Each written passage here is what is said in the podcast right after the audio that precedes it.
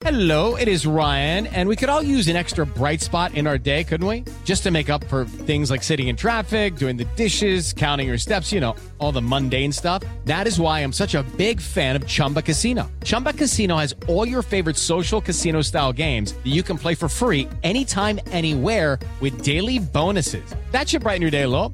Actually, a lot. So sign up now at chumbacasino.com. That's chumbacasino.com. No purchase necessary. BGW. Void were prohibited by law. See terms and conditions. 18 plus. ¿Tú sabes por qué lloramos?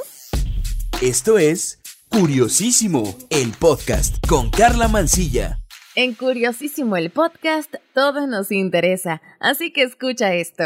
Tan poéticas como en ocasiones contradictorias, las lágrimas son una de las formas más poderosas de mostrar nuestros sentimientos más extremos. Y este episodio nace de la experiencia propia. Hace unos días estaba la verdad muy triste y no podía dejar de llorar, entonces me hice esta pregunta. ¿Por qué lloramos? Y bueno, se trata de una manifestación de lo bien hecho que está el ser humano y lo evolucionados que somos. Así tal cual lo explica Elena Jarrín, que es oftalmóloga del Hospital Rey Juan Carlos y de la clínica Bisum de Madrid. Y bueno, esto por supuesto me llevó a investigar más. Y fíjate que biológicamente hablando, los seres humanos tenemos tres tipos de lágrimas: basales, reflejas y emocionales. O sea que lloramos para comunicarnos, protegernos o para tranquilizarnos. Y es que las lágrimas tienen diferentes significados y también están compuestas por sustancias como enzimas, aceites y anticuerpos, pero a su vez cada una tiene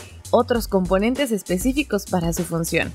Desde bebés cuando nacemos hay llanto incontrolable que nos domina. Este cumple con la primera función, que es comunicarnos. En nuestros primeros años de vida, darnos a entender es complicado. Esto evidentemente por la barrera del lenguaje, o sea, no sabemos hablar. Así que el primer mecanismo que implementamos los seres humanos son las lágrimas.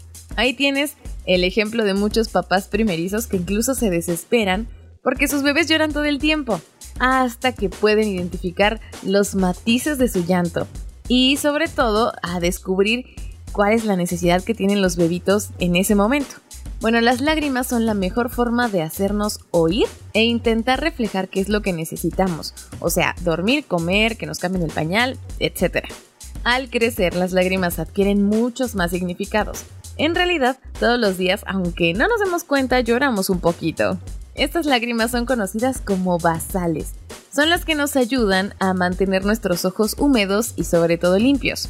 Otro tipo de lágrimas son las de reflejo, y estas aparecen cuando algunos olores muy fuertes irritan nuestros ojos. Por eso su función es crear una capa que proteja el iris de estos agentes extraños y sobre todo fuertes. Esto por lo general eh, aparecen cuando son incontrolables y en gran cantidad. Un ejemplo de esto es cuando picamos una cebolla. Este olor tan fuerte que causa que los ojos se enrojezcan y se pongan acuosos. Y bueno, por último tenemos las lágrimas que en un principio generamos como mecanismo de comunicación. Ya no solo las producimos para dar a conocer nuestras necesidades, sino también para expresarnos, para liberar el cuerpo de estrés y también nos ayuda a equilibrar nuestras emociones. Las lágrimas se conocen como emocionales y estas nos ayudan a entender y a responder por qué lloramos cuando estamos tristes. Las lágrimas emocionales contienen cierto tipo de hormonas como la leucina, encefalina, la cual es un calmante natural que produce el cuerpo.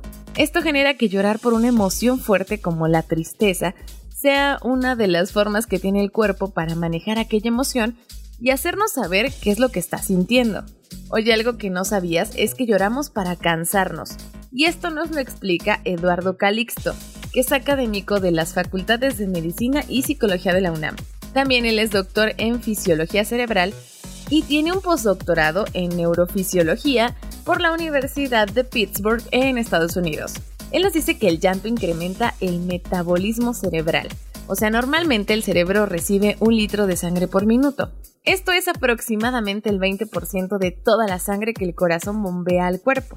Sin embargo, con el llanto, este porcentaje de sangre que llega al cerebro es de un 25%. O sea que no hay ninguna otra emoción que incremente ese flujo de sangre y de gasto energético. Con el llanto aumenta la frecuencia respiratoria para oxigenar al cerebro, así que este busca cansarse.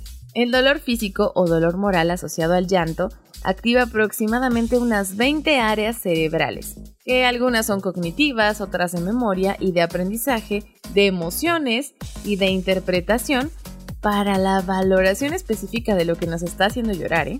El doctor Eduardo Calixto nos dice que si no hubiera llanto en el ser humano, tendríamos tal vez que correr entre 4 o 5 kilómetros para tranquilizarnos. Y bueno es que la tristeza acompañada del llanto es una de las emociones que más rápido se autolimitan. Es que, ¿sabes? No podemos llorar más de 15 minutos continuos porque el cerebro necesita cansarse. Entonces es una especie de fuga de nuestro cerebro. Cuando terminamos de llorar, el cerebro libera endorfinas, que es uno de los neurotransmisores que más nos tranquilizan y que al mismo tiempo nos dan una sensación de tranquilidad, de esperanza y de fe. También el incremento del metabolismo cerebral por el llanto libera orexinas y entonces pues nos da hambre. Aunque los seres humanos no somos la única especie que llora, sí somos la única especie que es capaz de interpretar el llanto. Incluso lo copiamos y hasta le sacamos ventaja porque socialmente nos vulnerabiliza, nos cansa y también nos hace sentir mejor.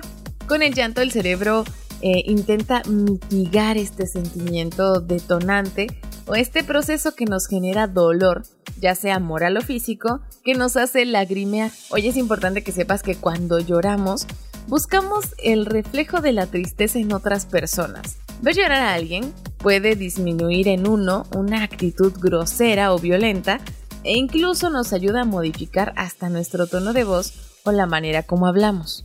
Así que hay que considerar que quien ve llorar a otro y no cambia su actitud ante las lágrimas, posiblemente tenga un trastorno de personalidad.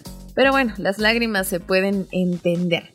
A veces hay personas que llorando intentan buscar alguna ventaja dentro de una discusión o algo por el estilo.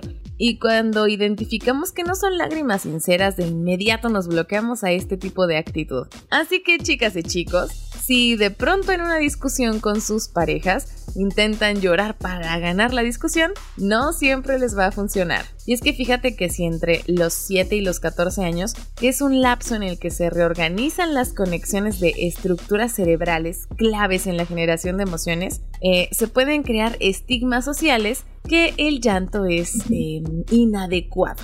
O sea, de aquí la importancia de apoyar a nuestros niños y adolescentes sin importar su género a que lloren si se sienten tristes o que lloren si algo les está ocurriendo.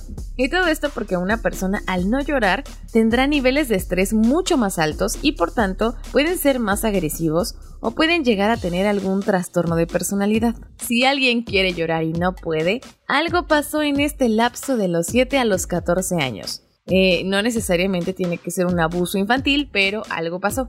Así que debe ser importante acudir con un profesional, porque tal vez eh, este trastorno psiquiátrico necesite una atención especializada. Oye, aunque llorar es un proceso que indica una pena y la sensación de tristeza, las lágrimas también pueden aparecer en un estado de felicidad extrema. Así que se puede llorar por felicidad o por risa. Oye, aquellos que se la pasan llorando, riendo, tienen una menor probabilidad de infecciones a nivel ocular. ¿Sabías que si no lloramos, tal vez viviríamos menos, seríamos más propensos a tener estrés y sobre todo tendríamos más probabilidad de demencia. Y es que llorar nos humaniza. Y si algo hay que aprender de este episodio es que si lloramos más, seríamos mejores seres humanos. Y esto porque llorar no nos hace débiles, más bien nos hace seres conscientes y cercanos a nuestros sentimientos. Así que llorar es completamente normal y natural. Si tú tienes ganas de llorar, así que sin pena, sin pensarlo, solamente hazlo.